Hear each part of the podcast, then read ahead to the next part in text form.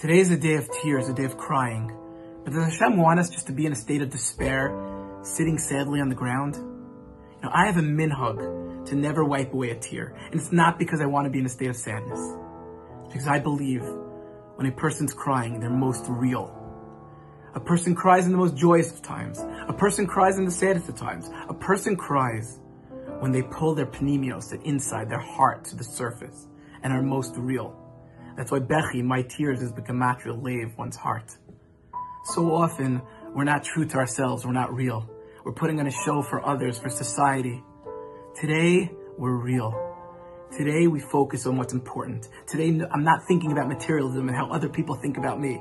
I'm thinking about my true self, and therefore I cry to allow those tears to wash away the facade of my face, to be most real. And if we're most real, Hashem will take the dima, the tear, and turn it into a moed, turn it into a yantiv bekarov bez Hashem.